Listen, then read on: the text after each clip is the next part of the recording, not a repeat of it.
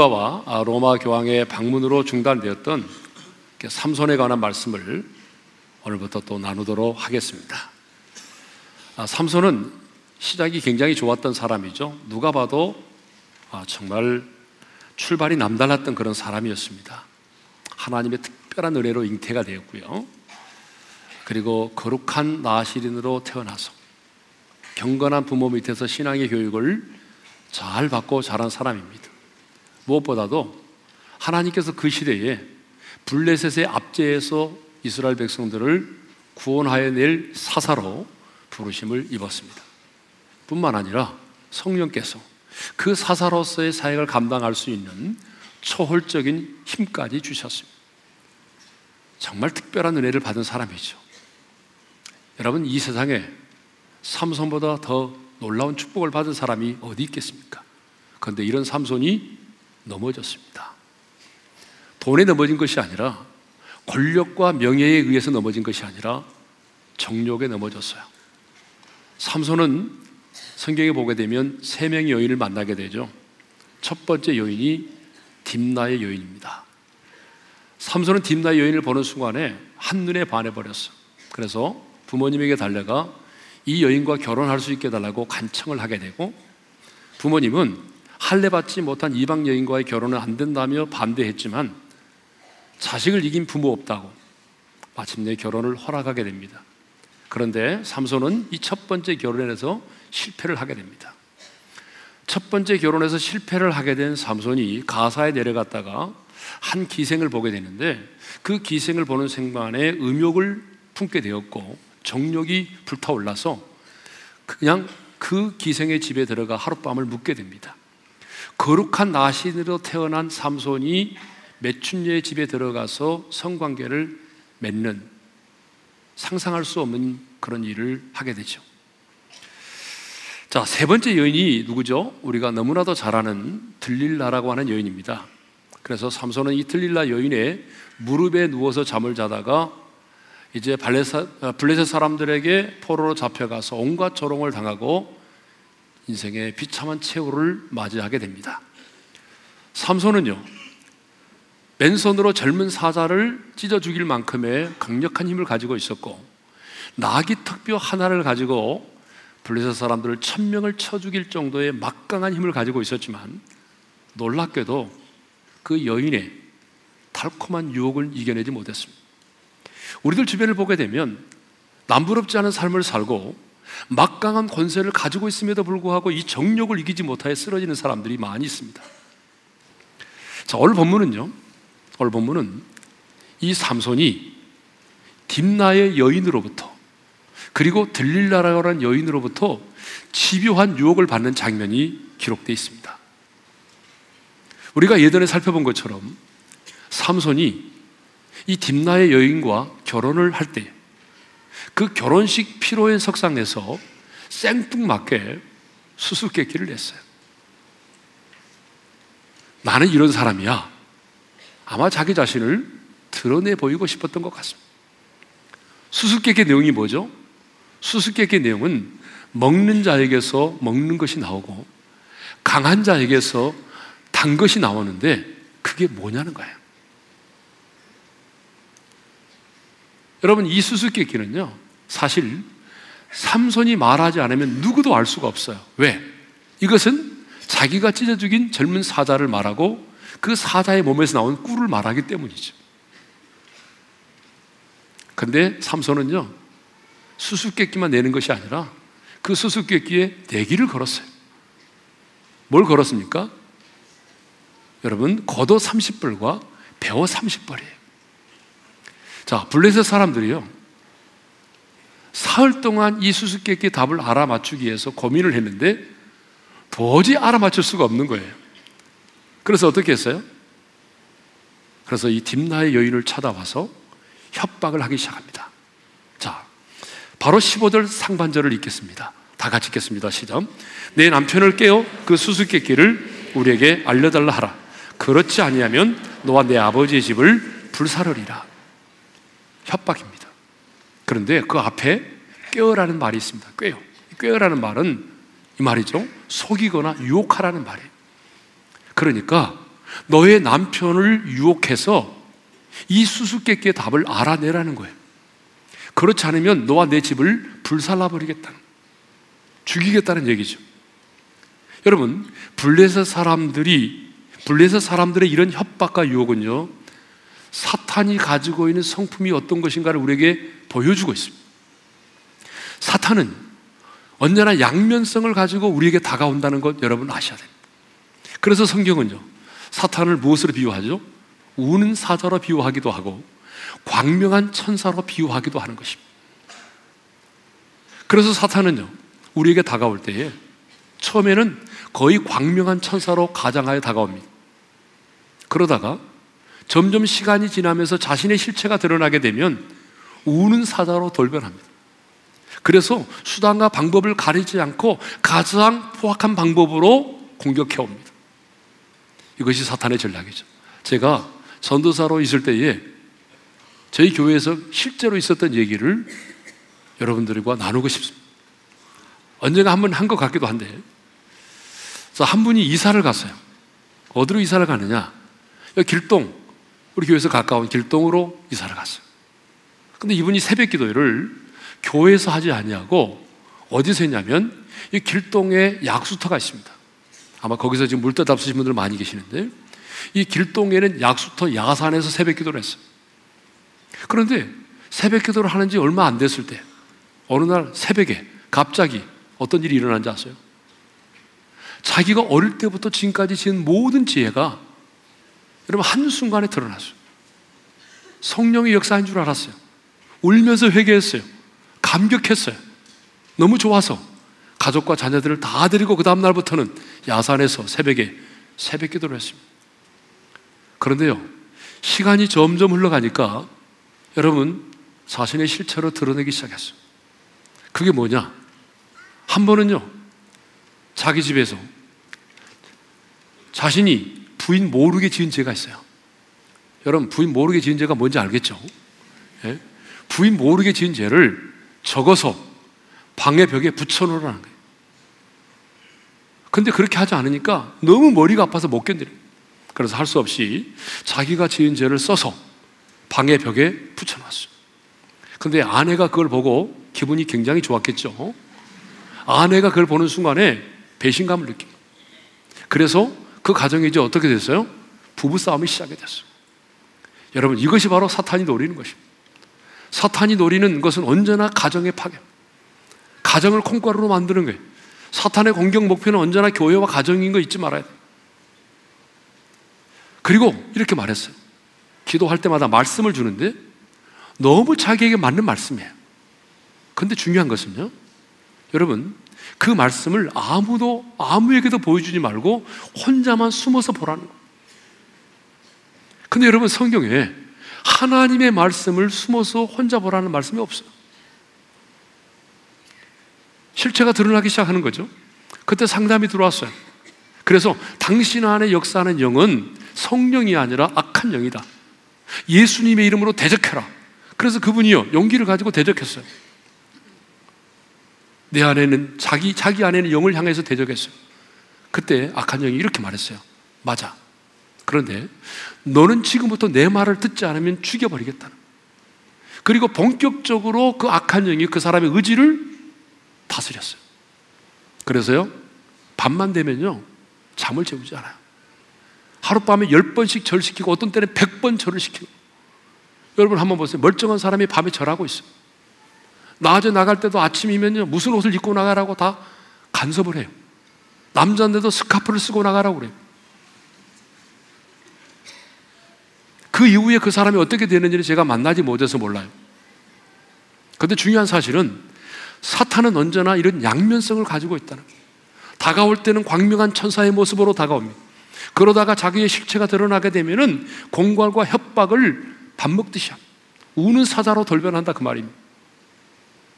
자, 블레셋 사람들로부터 너와 내 아버지의 집을 불사르리라 협박을 받은 이 삼손의 아내가 이제 본격적으로 집요하게 삼손을 유혹하는 장면이 나옵니다. 16절 상반절을 읽겠습니다. 다 같이 시작. 삼손의 아내가 그의 앞에서 울며 이르되 당신이 나를 미워할 뿐이요 사랑하지 아니하는도다. 여러분 중요한 것은 그 앞에서 울었다는 것이 눈물을 통해서 지금 남편의 감정을 움직이려고 하고 있어요. 사랑의 감정에 호소하는 것입니다.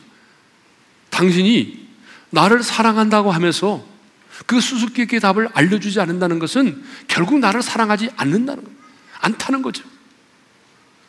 그때에 삼손이 이렇게 설득합니다. 자, 16절 하반절 읽겠습니다. 시작. 보라, 내가 그것을 나의 부모에게도 알려주지 아니하였거든. 어찌 그대에게 알게 하려 하였습니다. 무슨 말입니까? 내가 이 나시린으로서 그 비밀을 내 우리 부모에게도 말하지 않았는데 어떻게 내가 당신에게 말해줄 수 있느냐? 내가 당신을 사랑하지 않아서가 아니야.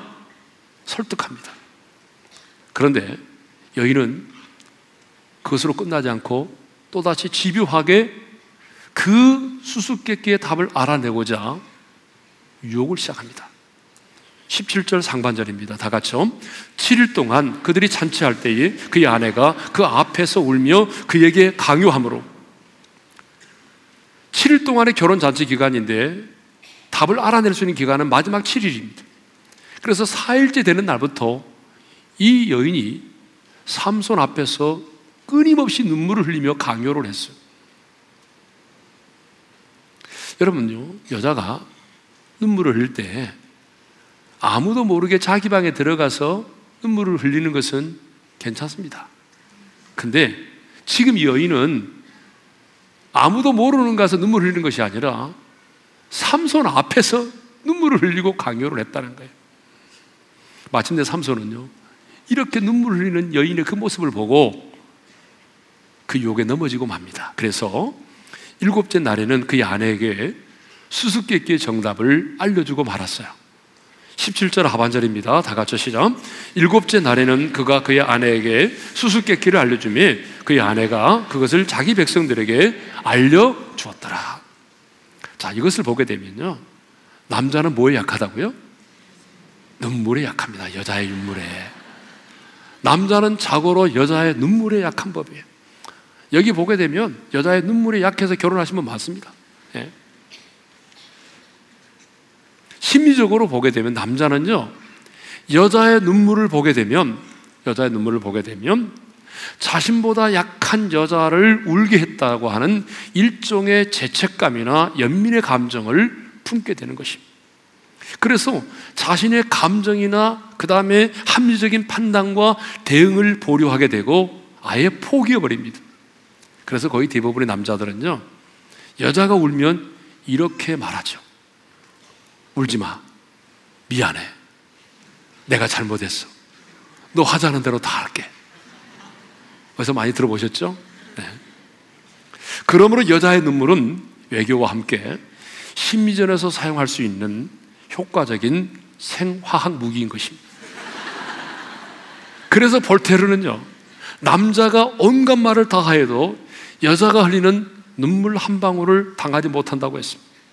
삼손은요, 여인의 눈물 앞에서, 사랑의 감정에 호소하는 그 여인의 모습 앞에서, 그 유혹 앞에 굴복을 당하였던 것입니다. 그런데 삼손은 딥나의 여인으로부터만 집요한 유혹을 받은 것이 아니라 이 들릴라라고 하는 여인으로부터도 집요한 유혹을 받습니다. 자, 삼손이 들릴라 여인을 사랑한다는 사실을 알게 된 블레셋 방백들, 지도자들이 이에 이 들릴라라고 하는 여인을 찾아왔습니다. 그리고 거래를 제안합니다.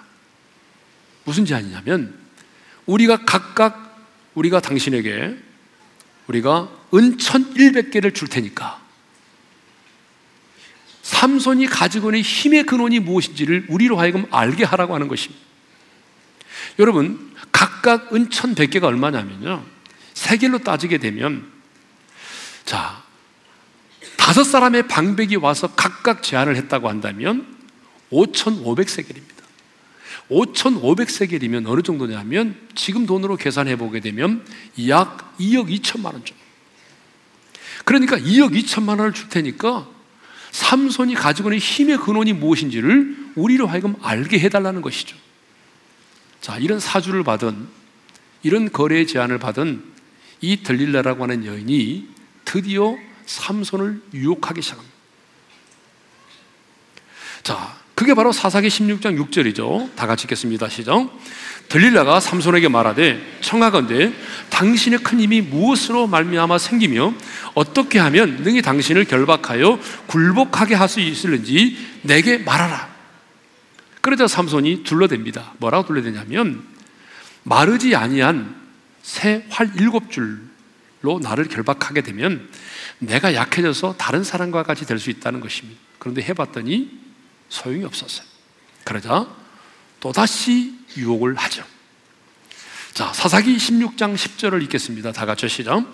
들릴라가 삼손에게 이르되 보라 당신이 나를 희롱하여 내게 거짓말을 하였도다 청하건대 무엇으로 당신을 결박할 수 있으는지 이제는 내게 말하라 하니 그러다 삼손이 이번에는 이렇게 둘러대죠.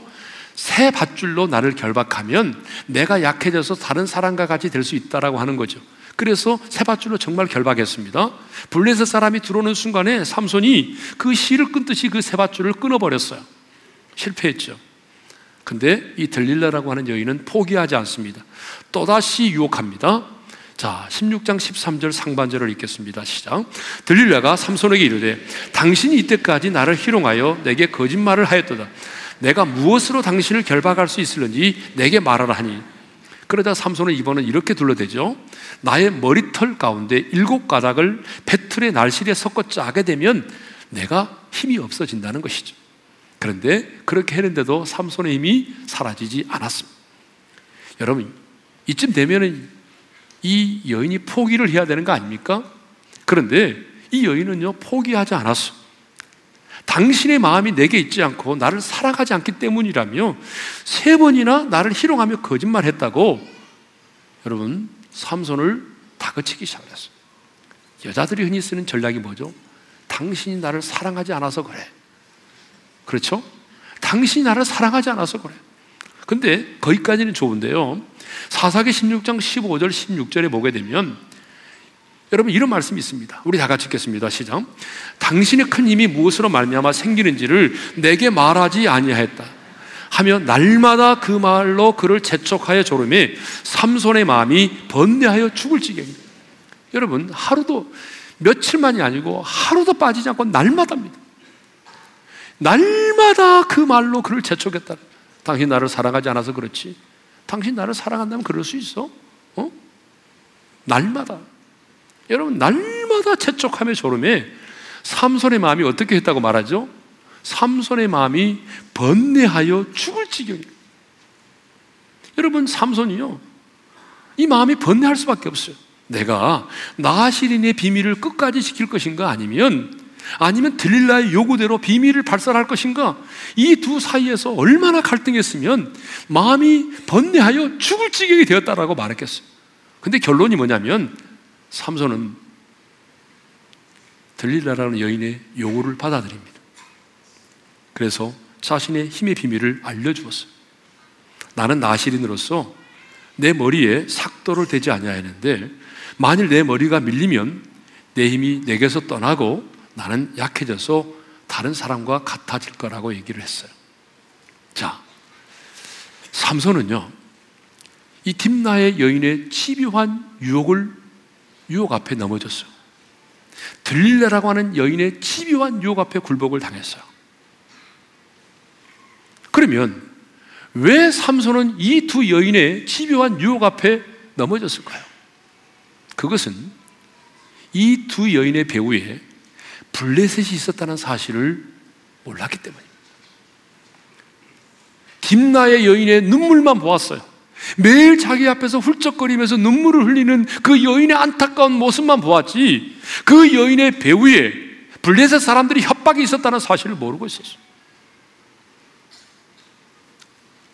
사랑의 감정에 호소하며 날마다 그를 재촉하는 들릴레라고 하는 여인의 아름다운 모습 그 모습만 보았지 그 여인의 배후에 블레셋 사람들의 사주가 있었다는 사실을 몰랐던 것입니다. 삼손은 여인들의 집요한 유혹에 넘어지고 난 이후에서야 그 유혹의 배후에 블레셋 사람들이 있었다는 사실을 뒤늦게서야 알았던 것입니다. 그렇습니다.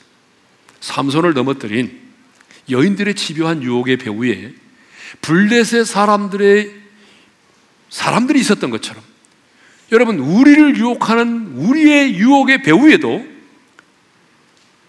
많은 경우에 많은 경우에 어둠의 영이 있다는 사실을 잊지 말아야 합니다. 근데 우리는 우리는 너무나 많은 경우에 유혹 그 자체만을 생각합니다. 그리고 그 유혹의 현상만을 생각합니다. 근데 우리 예수님은 그러지 않았어요. 우리 예수님은요, 언제나 현상만을 바라보지 않냐고 그 현상의 배우를 보셨어요. 여러 가지 예가 있지만 제가 두 가지 예를 들겠습니다. 한 번은 우리 예수님이요, 제자들과 함께 배를 타고 갈릴리 바다를 지나가시다가 풍랑을 만났습니다. 그때 제자들이 우리가 죽겠나이다. 소리를 지르면서 두려워 떨었어요. 그때 주무시던 예수님이 일어나셔서 이렇게 말씀하십니다. 바람과 바다를 꾸짖으셨어요. 그랬더니 곧바로 잔잔해졌습니다. 여러분, 꾸짖는다는 것은요, 인격을 가진 존재에게만 할 수 있는 말입니다. 근데 주님은 바람과 바다, 바람과 바다는 인격이 없는 존재인데 주님이 꾸짖었어요. 무엇을 말합니까? 지금 주님이 무엇을 위해서 가고 계십니까? 바다 건너편에 군대 귀신 들린 자를 자유케 하기 위해서 가고 계십니다. 그러므로 주님이 바람과 바다를 꾸짖으셨다고 하는 것은 군대 귀신 들린 자를 내어 쫓기 위해서 가고 있는 주님의 일행을 가로막기 위한 마귀의 계계가 있었다는 사실을 주님이 하셨어요. 그래서 주님은 이 풍랑의 배후에 어둠의 영의 실체가 있다는 사실을 아셨기 때문에 주님은 바람과 바다를 꾸짖으셨던 것입니다. 또한 주님은 베드로가 십자가에 주님께서 십자가의 일을 가고자 할 때에 간청하며 항변했어요. 뭐라고 항변했죠? 자, 마태복음 16장 23절 주여 그리하지 마옵소서라고 말할 때 주님께서 그 베드로를 향해서 뭐라고 말씀하셨어요? 다 같이 읽겠습니다. 시작. 사탄아 내 뒤로 물러가라. 너는 나를 넘어지게 하는 자로다. 주님의 십자가의 구속의 길을 가로막고 있는 베드로를 향해서 주님이 하신 말씀이죠. 사탄아 내 뒤로 물러가라. 너는 나를 넘어지게 하는 자로다. 인간적으로는 얼마든지 이해가 될 수 있는 말이지만 주님은 베드로를 향해서 사탄이라고 말씀하셨어요. 베드로가 사탄이라는 말은 결코 아닙니다. 주님은 뭘 보셨다는 얘기입니까? 베드로를 지금 도구로 사용하고 있는 사탄의 실체를 보셨다는 것입니다. 주님은 언제나 우리 눈앞에 펼쳐진 현상과 상황만을 보지 않고 그 배우의 실체를 보셨다는 것입니다. 여러분, 이것은 영적인 전쟁을 하는 우리들에게 있어서 아주 중요한 것을 가르쳐 줍니다. 여러분, 영적인 전쟁을 하고 있는 우리들이 영적인 전쟁을 할 때 지금 우리 눈앞에 펼쳐진 현상만을 바라볼 때가 많습니다. 자, 예를 들면 남편이 외박하고 도박하는 것, 폭력을 일삼는 것, 계속적으로 사업에 실패하면서 거짓을 말하는 것, 자녀들이 부모를 욕하고 속히, 속이고 야동과 게임에 중독되어 가고 있는 것, 동성연애적 성향을 띄어가는 것, 가출을 일삼는 것, 여러분 이것을 볼 때에 우리는 그 현상만을 바라볼 때가 많이 있습니다. 그 현상만을 바라보고 그러니까 뭐 사람이 미워지는 거예요. 그런데 여러분 영적 정쟁을 할 때 중요한 것은요. 우리 앞에 펼쳐진 현상만을 바라보면 안 돼요. 그 현상의 배우의 실체를 보아야 돼요. 그래서 성경은요. 영적 전쟁을 말할 때 우리의 주적이 누구인지를 분명히 가르쳐 주고 있습니다. 여러분 예배서 6장 12절의 말씀을 우리 다 같이 읽겠습니다. 시작. 우리의 씨름은 혈과 육을 상대하는 것이 아니요 통치자들과 권세들과 이 어둠의 세상 주관자들과 하늘에 있는 악의 영들을 상대함이라. 여러분 전쟁은 상대가 있어요. 근데 우리가 상대하는 주적이 누구냐는 거예요. 혈과 육이 아니라는 거예요. 다시 말하면 우리 눈에 보이는 사람이 아니라는 거예요. 우리 눈에 보이는 사람이 아니고 보이지 않는 악의 영들이에요. 악한 영들이에요. 여러분, 왜 이 사실이 중요한지 아십니까? 영적인 전쟁을 할 때 왜 이 사실이 중요하냐면 우리가 이 사실을 내가 알아야만이 사람을 미워하지 않고 사랑할 수 있어요. 원수까지라도 사랑할 수 있어요. 근데 우리가 이것을 보지 못하면 눈에 보이는 사람이 미워지는 거예요. 여러분 어떻게 보게 되면요. 사탄의 도구로 쓰임 받는 내 남편의 모습이 미운 게 아니라 너무 불쌍해 보이는 거예요. 사탄의 도구로가 되어서 쓰임 받고 있는 남편의 모습을 미운 게 아니라 너무 불쌍해 보이는 거예요. 가련해 보이는 거예요. 그래서 미워도 다시 한 번 이렇게 되는 거예요. 그래서 내가 내 남편을 미워도 다시 한 번 사랑할 수 있는 것이고 미워도 다시 한 번 내 자녀를 품고 기도할 수 있는 거예요. 내 영적인 전쟁의 주적이 누군지를 알아요. 자, 우리는 이 두 여인의 집요한 유혹을 보면서 사탄의 성품이 어떤 것인지를 발견하게 됩니다. 성경을 보게 되면 사탄은요, 굉장히 열심히 있는 자입니다. 굉장히 집요한 자입니다. 게으른 자가 아니에요. 시편 83편 5절에 보게 되면 이런 말씀이 있습니다. 다 같이 읽겠습니다. 시작. 한 마음으로 의논하고 주를 대적하여 서로 동맹하니. 여러분, 주님을 대적하고 그리고 우리를 멸하고 하나님의 사람들을 실족시키기 위해서 여러분 악한 영들이 어떻게 한다고요? 조직적으로 한 마음으로 의논하고 동맹을 맺는다는 거예요. 여러분 참 희한합니다. 악한 영들의 세계도 군대의 조직처럼 돼 있어요. 그런데 그렇게 군대의 조직처럼 돼 있는 그 악한 영의 세력들이요. 어떤 한 가정을 무너뜨리고 한 사람을 묵사발 만들기 위해서 서로 어때요? 한 마음으로 의논하고 동맹을 맺는다. 여러분 이 사실 아십니까? 얼마나 집요한지 몰라요. 얼마나 열심히 있는 자인지 몰라요. 여러분 욥기를 보게 되면 사탄이 얼마나 열심히 있는 자인지를 우리에게 분명하게 가르쳐 주죠. 욥기 1장 7절을 다 같이 읽겠습니다. 시작. 여호와께서 사탄에게 이르시되 네가 어디서 왔느냐? 사탄이 여호와께 대답하여 이르되 땅을 두루 돌아 여기저기 다녀왔나이다. 내가 땅을 두루 돌아 여기저기 다녀왔나이다. 사탄은 졸지도 않아요. 이놈은 졸지도 않아요. 여기저기 두루 돌아 다녀왔나이다. 얼마나 바쁘게 돌아다니는지 몰라요. 왜? 이 땅의 교회를 무너뜨리고 이 땅의 수많은 가정들을 무너뜨리고 하나님의 사람들을 죽이고 멸망시키는 일을 하기 위해서 사탄은요, 여러분 이 땅을 두루 돌아 여기저기 두루 돌아 다닌다는 거예요. 바쁘게 분주하게 움직인다는 거예요. 예굽의 바로왕을 보십시오. 얼마나 집요한지.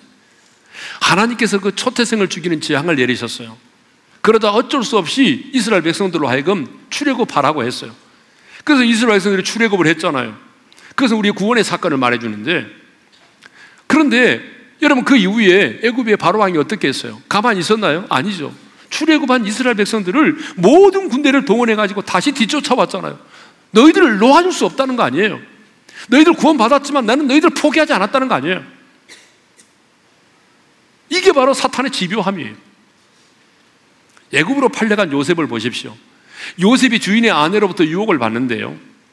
어느, 어떻게, 어느 정도 유혹을 받은지 아세요? 창세기 39장 10절을 읽겠습니다. 다 같이 시작. 여인이 날마다 요셉에게 청하였으나 요셉이 듣지 아니하여 동침하지 아니할 뿐더러 함께 있지도 아니하니라. 거기 보게 되면 날마다라는 말이 나옵니다. 날마다. 여러분 매일매일 이 주인의 아내가 요셉과 동침하자고 유혹을 요청했어요. 유혹을 유혹을 했어요. 동침하자고. 여러분 한두 번이 아니고 날마다입니다. 삼손을 넘어뜨리려는 여인들의 유혹이 집요했듯이 요셉을 넘어뜨리려고 하는 그 주인의 아내의 유혹이 대단했듯이 세상의 유혹도 우리를 넘어뜨리려고 하는 세상의 유혹도 여러분 집요하다는 거예요.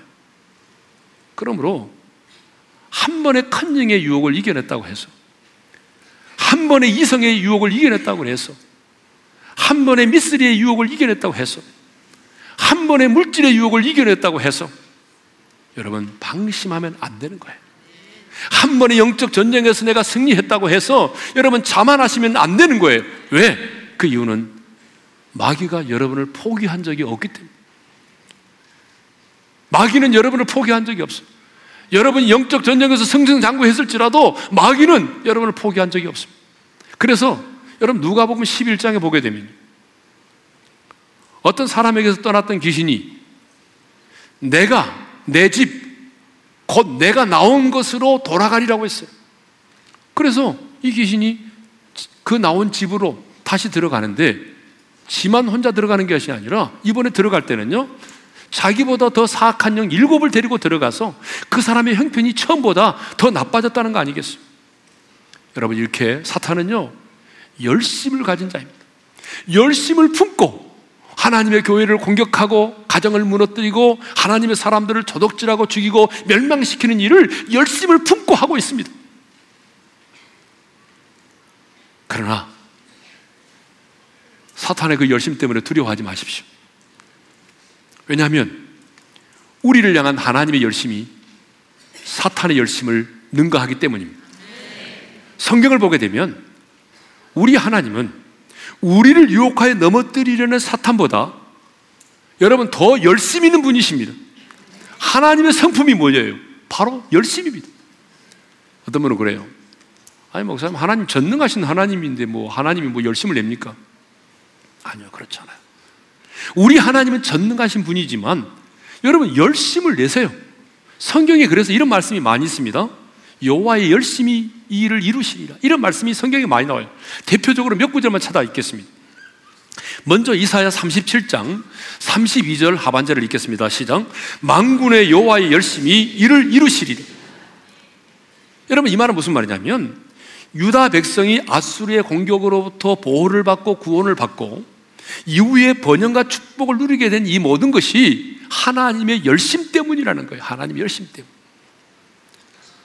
여러분 또 하나님 포로 된 자기 백성을 내가 구하여 내실 것을 말씀하시면서도 여러분 열왕기하 19장 31절에 이렇게 말씀하십니다. 다 같이 읽겠습니다. 시작. 여호와의 열심히 이를 이루리라 하셨나이다. 여호와의 열심으로 포로된 자들을 돌아오게 하시겠다는 성경은 인간의 몸을 입고 이 땅에 오실 예수님의 탄생을 예언하면서도 이렇게 예언하고 있습니다. 이렇게 말씀하고 있습니다. 이사야 9장 7절입니다. 다 같이요. 망군의 여호와의 열심히 이를 이루시리라. 그러니까 여러분 하나님께서 하나님께서 이렇게 한 민족의 구원과 번연과 그리고 또 그 바벨론의 포로된 자에게서 돌아오게 하시는 일과 우리의 구원을 위해서 자기의 독생자 예수 그리스도를 보내시는 이 모든 일이 하나님의 열심이라는 하나님의 열심으로 말미암아 이 모든 일이 이루어졌다는 것입니다. 성경을 보게 되면 믿음의 조상 아브라함도 여러분 하나님의 열심에 의해서 믿음의 조상이 될 수 있었던 것입니다. 여러분 한번 생각해 보세요. 갈대아 우리에서 우상을 만들어 팔던 그 사람이 하나님의 열심이 아니라고 한다면 어떻게 그가 믿음의 조상이 될 수 있었겠어요? 두 번이나 자기 아내를 누이라고 거짓말했던 사람인데 그렇게 간사하고 깨가 많았던 야곱이 하나님의 열심에 의해서 다듬어져서 나중에는요 이스라엘이 되지 않았습니까? 하나님의 열심 때문에 성도 여러분 하나님의 열심이 저와 여러분을 구원하여 내셨습니다. 뭐 사실 우리 중에 예수를 믿게 된 우리 중에 우연히 예수를 믿게 된 사람은 아무도 없습니다. 여러분 우리 중에 아, 나 어쩌다 보니까 예수 믿게 됐다 이렇게 말할 수 있는 분 있습니까? 없어요. 우연히 예수를 믿게 된 사람은 우리 중에 한 사람도 없습니다. 예수를 믿게 된 과정과 동기는 우리 각 사람이 다르지만 우리를 포기하지 않으시는 그 하나님의 열심 때문에 오늘 저와 여러분이 예수를 믿게 된 줄로 믿습니다. 뿐만 아니라 하나님의 열심이 지금 저와 여러분을 붙들고 있습니다. 사탄의 집요한 공격과 참소가 계속되고 있음에도 불구하고 오늘 저와 여러분이 믿음을 지키고 하나님의 사람으로 살아갈 수 있는 것은 우리 주님께서 우리의 믿음이 떨어지지 않도록 우리를 위하여 기도하시는 그 주님의 열심 때문이라는 것이에요. 여러분 누가복음 22장 31절 32절을 우리 한번 읽겠습니다. 시작. 보라 사탄이 너희를 밀가부르듯 하려고 요구하였으나 그러나 내가 너를 위하여 내 믿음이 떨어지지 않기를 기도하였. 여러분 주님이 베드로에게 하신 말씀. 사탄이 밀가부르듯 하려고 너를 청구했다는 거예요. 여러분 밀가부른다는 얘기는 무슨 말이죠? 밀가부를 한다는 것은 알곡과 껍질을 분리하는 일입니다. 여러분, 껍질이 섞인 밀에서 순수한 밀을 골라낸다고 하는 이것은 고도의 집중력과 정성이 아니면 불가능합니다. 여러분, 무슨 말이냐면 사탄이 우리를 넘어뜨리고 우리의 가정을 콩가루로 만들기 위해서 고도의 정성과 집중력을 가지고 우리를 유혹하고 공격하고 있다는 거예요. 그러니까 여러분, 우리가 사는 이 세상은 사탄이 밀가 부르는 곳이에요. 그러므로 여러분, 우리가 사는 세상, 하나님의 사람에게 왜 고난이 없겠어요? 숱한 고난이 있죠. 하지만, 우리를 넘어뜨리려고 하는 사탄의 열심보다도 우리를 위하여 기도하시는 하나님의 열심이 더 크시기 때문에 우리가 지금 믿음을 잃지 않고 믿음을 지키며 하나님의 사람으로 살아가고 있는 것입니다. 그러므로 인생이 힘들고 어려워도 고난이 닥쳐와도 저와 여러분은 우리 인생을 포기할 수 없는 사람들입니다. 왜? 주님이 우리의 믿음 떨어지지 않도록 우리를 위하여 오늘 또 끊임없이 끊임없이 기도하고 계시기 때문입니다. 어쩌면 우리를 포기하지 않으시는 여러분 주님이 우리를 포기해 버리셨다면 우리를 위해서 그토록 기도하시겠습니까? 우리를 포기하지 않으시는 그 주님의 열심 때문에 우리는 인생을 포기할 수 있는 권리마저도 박탈당한 사람들이에요. 우리는 인생을 포기할 수 없는 사람들입니다. 주님이 내 인생을 포기하지 않았기 때문에 오늘도 끊임없이 우리를 위하여 기도하시는데 여러분 어떻게 우리가 우리의 인생을 포기할 수 있단 말입니까? 그러므로 지금 당한 인생의 문제와 그 상황과 그 결과에 너무 낙심하지 마십시오. 망군의 여호와의 열심히 견뎌낼 수 있게 하시고 망군의 여호와의 열심히 마침내 우리에게 승리를 안겨줄 것입니다. 우리를 향한 하나님의 열심은요, 우리를 포기하지 않으시는 하나님의 사랑을 의미합니다. 여러분 믿으십니까? 우리를 향한 하나님의 열심은 우리를 포기하지 않으시는 하나님의 사랑을 의미하는 거예요. 그래서 사도 바울은 이렇게 고백합니다. 로마서 8장 35절 우리의 고백으로 고백합니다. 다 같이요. 누가 우리를 그리스도의 사랑에서 끊으리요. 할렐루야. 로마서 8장 37절 우리의 고백으로 고백합니다. 다 같이요. 이 모든 일에 우리를 사랑하시는 이로 말미암아 우리가 넉넉히 이기느니라. 할렐루야. 할렐루야. 여러분 그렇습니다. 그러므로 이 고백은요. 아무나 드릴 수 있는 고백이 아니에요. 나를 향한 하나님의 열심을 아는 자만이 드릴 수 있는 믿음의 고백인 것입니다. 우리를 유혹하여 넘어뜨리려고 하는 그 사탄의 열심도 대단합니다. 얼마나 집요한지 몰라요. 그렇지만 우리를 위하여 기도하시며 우리를 붙드시는 그 하나님의 열심이 하나님의 사랑이 더 크시기에 여러분 우리가 낭망하지 않고 넉넉히 넉넉히 승리하게 되는 것입니다. 그 아버지의 사랑을 우리 한번 노래했으면 좋겠는데요. 그냥 앉아서 부르기에는 너무 가, 가슴이 벅차니까 좀 더 일어나셔서 다 일어나셔서 죽음도 생명도 천사도 하늘의 어떤 곳에도 끊을 수 없는 그 하나님 아버지의 사랑, 그 하나님의 열심을 우리 함께 찬양하며 나가겠습니다. 아버지 사랑 내가 노래해. 아버지 은혜 내가 노래해. 그 사랑 변함없으신 거짓없으신 성실하신 그 사랑 갈때 꺾지 않으시는 꺼져가는 등불 끄지 않는 꺼져가는 등불 끄지 않는 그 사랑 변함없으신 거짓 없으신 성실하신 그 사랑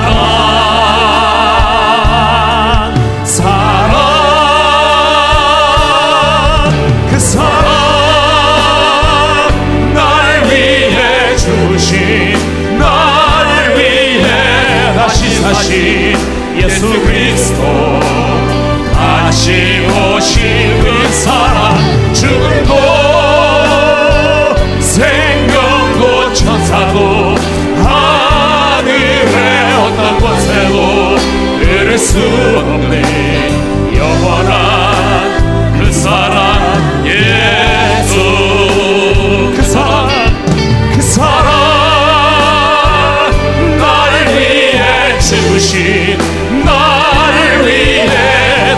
사신 예수 그리스도 다시 오신 그 사랑 죽음도 생명도 천사도 하늘의 어떤 곳에도 그를 수 없는 영원한 그 사랑 예수 자, 우리 한번 눈을 감고 주신 말씀 마음에 새깁시다. 삼손은 집요한 여인의 유혹에 넘어졌습니다. 삼손이 넘어진 것은요, 그 여인의 배후에 블레셋이 있었다는 사실을 몰랐기 때문에 오늘 우리도 마찬가지입니다. 영적 전쟁을 치르고 있는 우리도 마찬가지. 우리도 우리 앞에 현상만을 바라보고 상황만을 바라보고 환경만을 바라볼 때가 얼마나 많은지 모릅니다. 그러나 여러분 많은 경우에 우리는 현상을 바라보지 말고 그 배우의 역사는 어둠의 실체를 보아야 되는 것입니다. 오늘 내 자녀를 무너뜨리고 내 남편을 무너뜨리고 내 가정을 콩가루로 만들어 버리려고 하는 그 어둠의 영의 실체를 보아야 하는 것이 그래야 내 남편을 사랑할 수 있어요. 그래야 내 자녀를 끝까지 포기하지 않고 품고 기도할 수 있어요. 성도 여러분, 우리를 향하는 사탄의 열심이 대단합니다. 여러분의 가정을 넘어뜨리고 우리 한 사람을 도둑질하고 죽이고 멸망시키려고 하는 사탄의 열심도 집요합니다. 그렇지만 여러분, 우리 하나님의 열심이 사탄의 열심을 능가합니다. 그 하나님의 열심이 우리를 여기까지 인도하셨습니다. 그 하나님의 열심이 우리를 구원하여 내셨습니다. 그 하나님의 열심이 오늘 또 우리의 믿음 떨어지지 않도록 우리를 위하여 기도하시기 때문에 오늘 저와 여러분이 이 자리에 있는 것입니다. 그러므로 여러분 분명히 믿으십시오. 사탄의 열심이 대단하지만 두려워하지 마세요. 하나님의 열심, 우리를 포기하지 않으시는 그 하나님의 열심을 붙잡으세요. 그 하나님의 열심을 묵상함으로 넉넉히 승리하는 삶을 살아야 되는 것입니다. 두 가지 기도의 제목들입니다. 주님, 현상만을 보지 말게 하시고 배우를 보게 하시고 우리 가정을 넘어뜨리는 사탄의 계계를 예수님의 이름으로 대적하십시오. 성경은 말합니다. 마귀를 대적하라 그리하면 너희를 피하리라. 여러분 예수님의 이름으로 대적하십시오. 떠나게 될 것입니다. 사탄의 열심을 두려워하지 말고 하나님의 열심을 인하여 넉넉히 승리하는 삶을 살게 달라고 기도합시다. 우리 다가 주신 말씀을 붙들고 두 주먹을 불끈지고 주여 한번 외치고 부르짖어 기도하며 나가십시다. 주여 아버지 하나님 감사합니다. 오늘도 우리에게 귀한 말씀을 들려주셔서 감사합니다. 하나님 삼 손이 그 여인의 배후에 블레셋이 있다는 사실을 몰랐기에 하나님의 용 앞에 넘어졌으니 오늘 우리도 이 땅을 살아갈 때 영적인 전쟁을 치를 때 오늘 우리가 처해 있는 상황과 환경과 현상만을 바라보지 말게 하시고 하나님의 어둠의 실체를 보게 하여 주옵소서 그 배후에 있는 어둠의 실체를 보게 하여 주옵소서 오늘 이 시간 나타난 예수의 이름으로 명하노니 우리 성도들의 삶의 배후의 역사하고 우리 성도들의 가정을 넘어뜨리려고 하는 너의 모든 계기가 수포로 돌아갈지어다. 예수의 이름으로 명하노니 역사는 모든 어둠의 영들의 실체를 예수님의 이름으로 힘을 받고 떠나갈지어다. 하나님이 우리를 넘어뜨리게 하는 사탄의 열심이 대단하지만 그 사탄의 열심 앞에 겁을 내거나 두려워하지 않겠습니다 왜냐하면 우리를 향한 하나님의 열심이 사탄의 열심을 능가하기 때문에 오늘도 우리의 믿음 떨어지지 않도록 기도하시는 그 하나님의 열심 오늘도 우리를 뜻을 포기하지 않으시는 그 하나님의 사랑 그 하나님의 사랑 그 하나님의 열심을 인하여 우리가 아버지 하나님의 두려워 떨지 말게 하시고 넉넉히 승리하는 삶을 살아갈 수 있도록 은혜를 베풀어 주시옵소서 아버지 하나님 우리 주님처럼 우리도 우리 눈앞에 펼쳐진 현상만을 바라보지 말게 도와주십시오. 그 현상의 배후의 실체를 보게 도와주십시오.